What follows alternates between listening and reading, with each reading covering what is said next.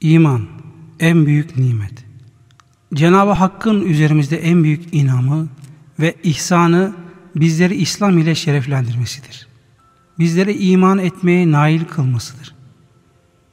İman kalp ile tasdik ve dil ile ikrardır.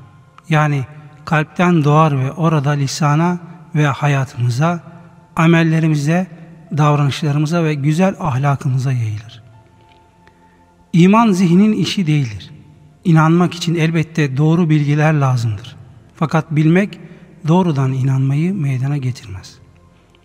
İblis Cenab-ı Hakk'ın kudret ve azametini elbette biliyordu. Fakat onun Hazreti Adem'e gösterdiği teveccühe haset etti. Alemlerin Rabbinin emrine isyan etti ve onunla cidale girişti. Rabbimiz iblis kafirlerden oldu buyurur. Tarihte nice mucizelere şahit olmuş, kendilerini davet eden peygamberlerin ahlakına, doğruluğuna ve dürüstlüğüne vicdanen söyleyecek hiçbir şey bulamadığı halde nefsaniyetlerinden yükselen haset, kin ve gayz gibi menfi duygular yüzünden iman etmeyen Firavun, Ebu Cehil ve Velid bin Muğire gibi niceleri gelmiştir. Yani nice münkürler vicdanen kabul ettikleri halde kibirlerinden ötürü reddetmişlerdir. Çünkü iman kalbin işidir. Şu hakikati de ifade etmek gerekir ki İslam akıl üstüdür. O alemlerin Rabbi tarafından gelmiş en üstün hakikattir. Allah'ın yaratıp insana hediye ettiği akıl ile Allah'ın talimatlarını, dinini ölçüp biçmeye, tartıp değerlendirmeye kalkmak hadsizlik olur. Bu nokta dinin teslimiyet gerektiren tarafıdır. Zaten iman gaybidir. Ölümden itibaren perdeler kalkıp da insanoğlu melekleri ve uhrevi alemin diğer alametlerini gördüğünde zaten iman imtihanı sona ermiş olacaktır. Önemli olan hayatta iken rasullere ve kitaplara itimat ve iman edip kalbinden nefsani ve şeytani şüphe ve vesvelere atarak teslimiyet ile inanmaktır.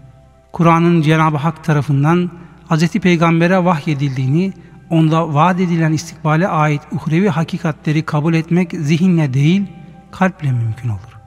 Diğer taraftan İslam'ın iman edilmesi icap eden hakikatleri, selim bir aklın tereddüt etmeden kabul edeceği mahiyettedir. Yani İslam akıl dışı değildir.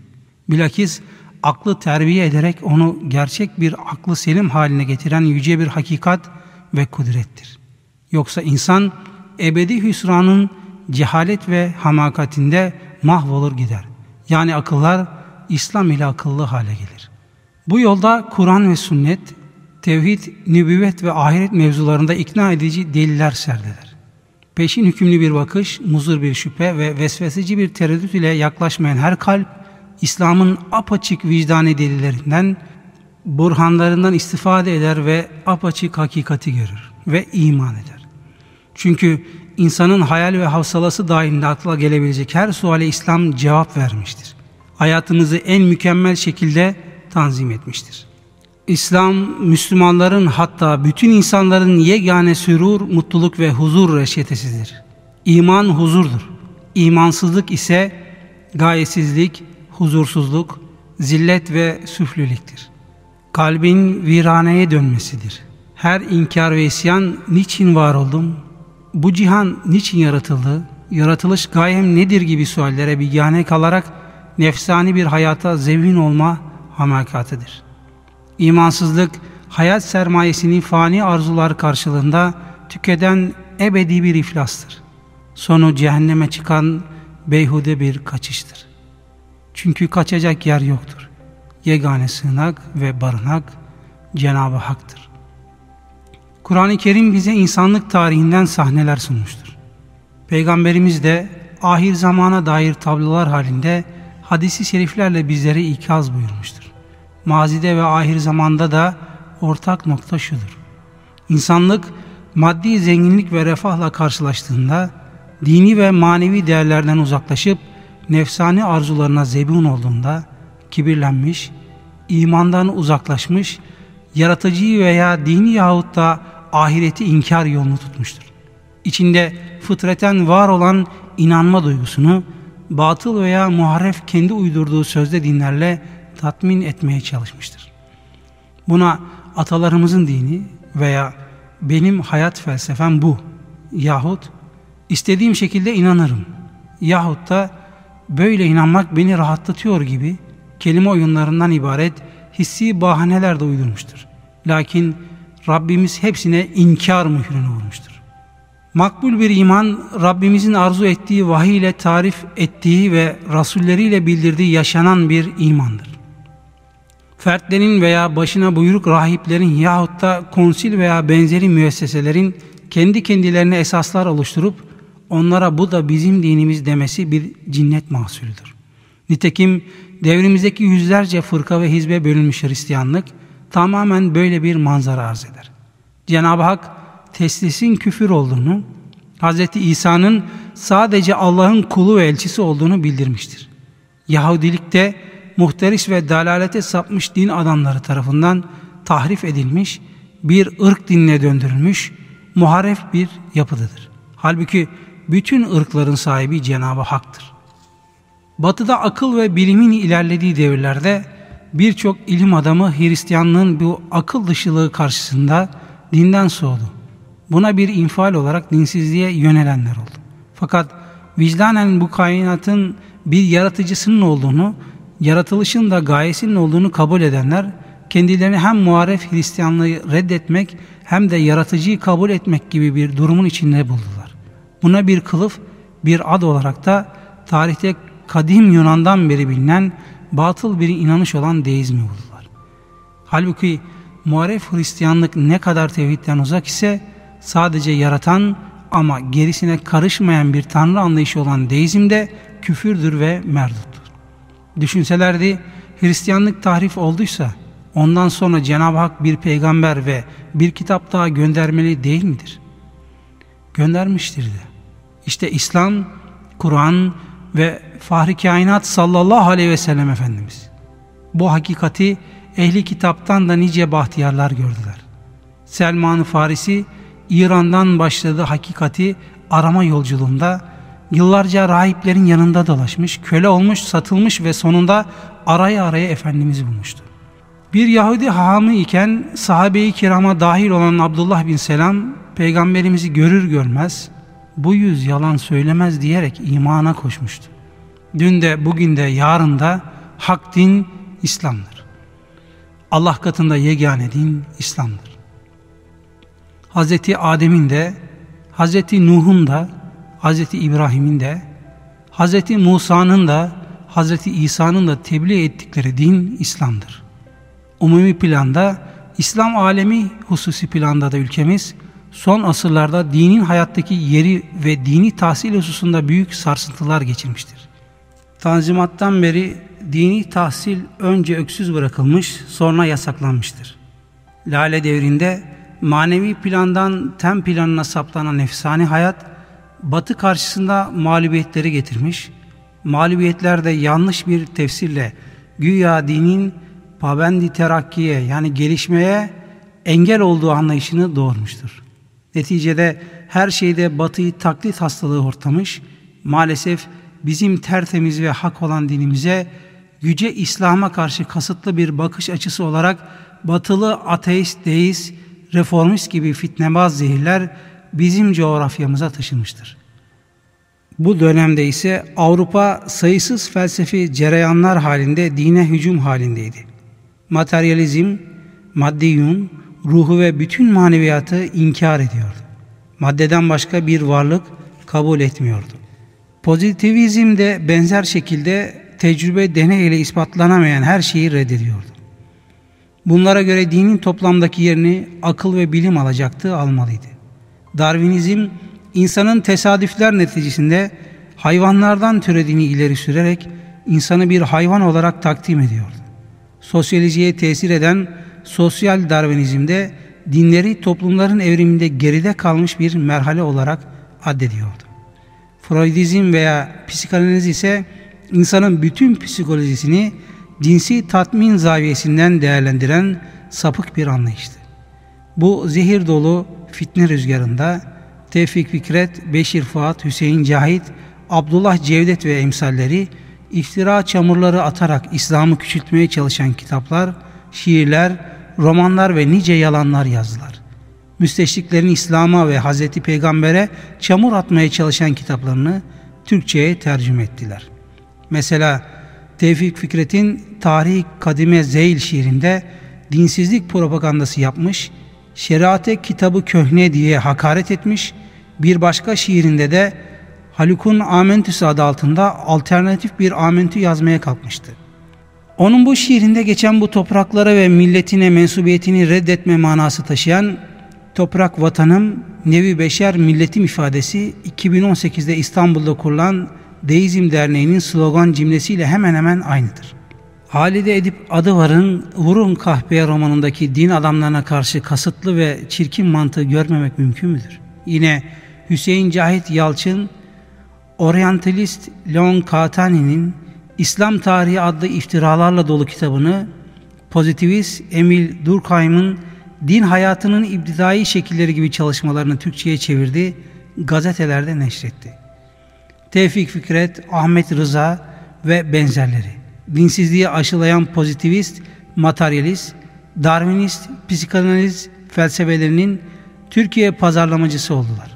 Aynı kişiler kurdukları siyasi fitne yuvalarıyla Osmanlı'nın sonunu getirirlerken bu fikirleri sözde edebi nefsiyatları yanında marif vasıtasıyla muallimlere ve oradan da yeni nesillere de empoze ettiler. Bu nesillerin yetiştirdiği kapkaranlık münevverler marifimize zehir saçtı. O devirden tevaris olarak din düşmanlığı tavrı bazı akademik ve entel çevrelerde maalesef hala devam etmektedir. Bilimde Müslümanların hizmetleri Bu bahsedilen dönemde Avrupa'da da ülkemizde de din ile bilim iki zıt şey gibi takdim edildi. Böylece bilime karşı iştiyak duyan nesiller dinden soğutuldu. Halbuki tarih incelendiğinde bilim ve icatlar sahasında Müslümanların büyük hizmetleri görülecektir. Mesela cebir ilmi sıfır ve rakamlar Müslümanlar tarafından bulunmuş ve Avrupa'ya Müslümanlar vasıtasıyla ulaşmıştır.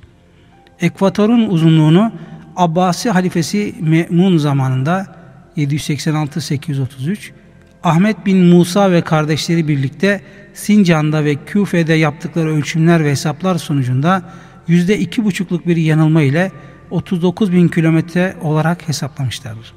Matematikte Harizmi kimyada Cabir bin Hayyan, mekanikte Ebu'l-İz İslam el-Cezeri, astronomide Fergani ve Battani, tıpta ibn Sina gibi nice Müslüman dehalar ilim tarihinin çok mühim buluşlarına imza atmışlardır.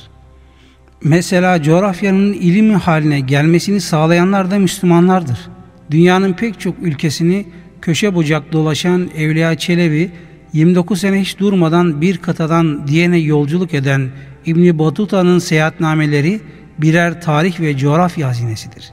Christoph Kolomb, Amerika'nın varlığını Müslümanlardan özellikle İbni Rüşd'ün kitaplarından öğrendiğini kaydeder. Biruni asırlar önce Amerika'nın varlığından söz etmiş 973-1048 Piri Reis kitabı Bahriye isimli eserinde Avrupa'nın haritasını çizmiştir. Ayrıca Pir Reis'in dünya haritası bugün dahi tarih ilminin çözemediği hadiselerden biridir. Bu haritada Grönland adası aslında uygun olarak üç parça halinde gösterilmektedir. Halbuki bu ancak insanoğlunun aya, ayak basması ile tespit edilebilmiş bir hakikattir. İdris'i 1100-1166 günümüzden 800 küsur sene önce zamanımızın dünya haritalarına benzer haritalar çizebilmiştir. Unutmamalı ki Christoph Kolomb, Magellan, Amerika Vespucci gibi batılı kaşiflerin çoğu eşkıya kimselerdir. Hakikaten bunlar Afrika'nın ve Amerika'nın mazlum insanlarını yıllarca sömüren, köle yapan, öldüren, harami ve hırsız eşkıyalardır. Asıl kaşifler ise İbni Batuta, Evliya Çelebi ve emsalleri İslam şahsiyetleridir. Bunlar gittikleri her coğrafyadan dünyayı en güzel şekilde haberdar etmişlerdir. Bir başka ilim dalında tarih felsefesinin en seçkin simalarından olan İbni Haldun, sosyoloji ilminin kurucusu olarak anılmakta, mukaddemesiyle bugün bile ilim dünyasına ışık tutmaktadır. Mimari denilince de dünyada ilk akla gelen muhteşem eserleriyle hala gönüllerde yaşayan Mimar Sinan'dır. Astronomide Ulu Bey ve Ali Kuşçu'nun kurdukları rasathaneler ve çıkardıkları gökyüzü haritaları ilim tarihinde öncü gayretlerdir. Maalesef günümüzde batıya karşı aşağılık kompleksiyle kalem alınan ilme dair eserlerde bunlardan hiçbir şekilde bahsedilmez de daima ehli küfrün icatları öne çıkarılmaya çalışılır. Bu inkar batının nankörlüğünün tezahürdür. Kendi değerlerinden habersiz şark için ise bu gaflet aşağılık kompleksinin neticesidir. Halbuki Batı ulaştığı terakkiyi Müslümanların meydana getirdiği ilmi zenginliğe borçludur. Gerek Bağdat medeniyetinden kendilerine ulaşan bilgilerle gerek Haçlı seferlerinde ve gerekse Endülüs üniversitelerinde Batılılar ilmi gelişmelerle tanışmış ve ancak ondan sonra kendilerini geliştirebilmişlerdir. Merhum alim Fuat Sezgin ömrünü bu hakikatin ispat ve beyanına vakfetmiş bir alimdi. Onun yaptığı çalışmalar göstermiştir ki günümüzde Avrupa merkezi anlayışıyla matematiğin ilk kez tabiat ilimlerinde kullanılması Roger Bacon'a optik ilminin ve fotoğraf makinesinin temeli olan karanlık odanın icadı da Levi Ben Gerson'a mal edilmektedir. Halbuki her ikisinde de öncelik İbni Heysem'e aittir. Trigonometrinin müstakil ilim olarak ithaf edilmektedir. Halbuki Nasiruddin Tusi'ye aittir. Güneş merkezli alem tasavvuru ilk olarak Kopernik ve Kepler'e isnat edilmektedir. Halbuki bu ilim adamları Endülüslü Ezzerkali gibi alimlerin tesiri altındadırlar. Her sahada daha yüzlerce misal verilebilir. Buna mukabil ta 16. asırda dahi Batı'nın ilmi hakikatler karşısında taassubu şu seviyedeydi. Müslüman alimlerinden tercüme edilen eserler sayesinde Avrupa'da astronomi ile alakalı hakikatler yayılmaya başlamıştı. Galile'de kilisenin iddia ettiğinin aksine dünyanın döndüğünü söyledi. Bu sebeple Engizisyon mahkemesine verildi, idamı isteniyordu. Ömür boyu hapse mahkum edildi. Galile cezadan kurtulmak için ifadesini değiştirdi. Kapıdan çıkarken arkadaşlarına şöyle demekten kendini alamadı. Ben dönmüyor desem de dünya dönüyor. Dolayısıyla ilmi ve fenni terakki hususunda da Müslümanların kompleks duymalarını gerektirecek bir sebep yoktur. Bir misal olarak Avrupa'nın en önemli mütefekkirleri olan Thomas Aquinas, Pascal, Descartes ve David Hume düşünce sistemlerini oluştururken İmam Gazali'nin eserlerinden istifade etmişlerdir. Bütün bu gerçeklerin unutturulduğu son yıllarda ise televizyon ve internetin bütün evleri ve bütün telefonları istila eden zararlı yayınları da bu cereyanların müzik, sinema, reklam ve modalarda kullanarak her yere sızmasına sebebiyet vermiştir. Bu keşmekeş içinde insanımızın imanı İslam düşmanı taarruzlarına hedef olmuştur. Bunlardan biri de deizmdir.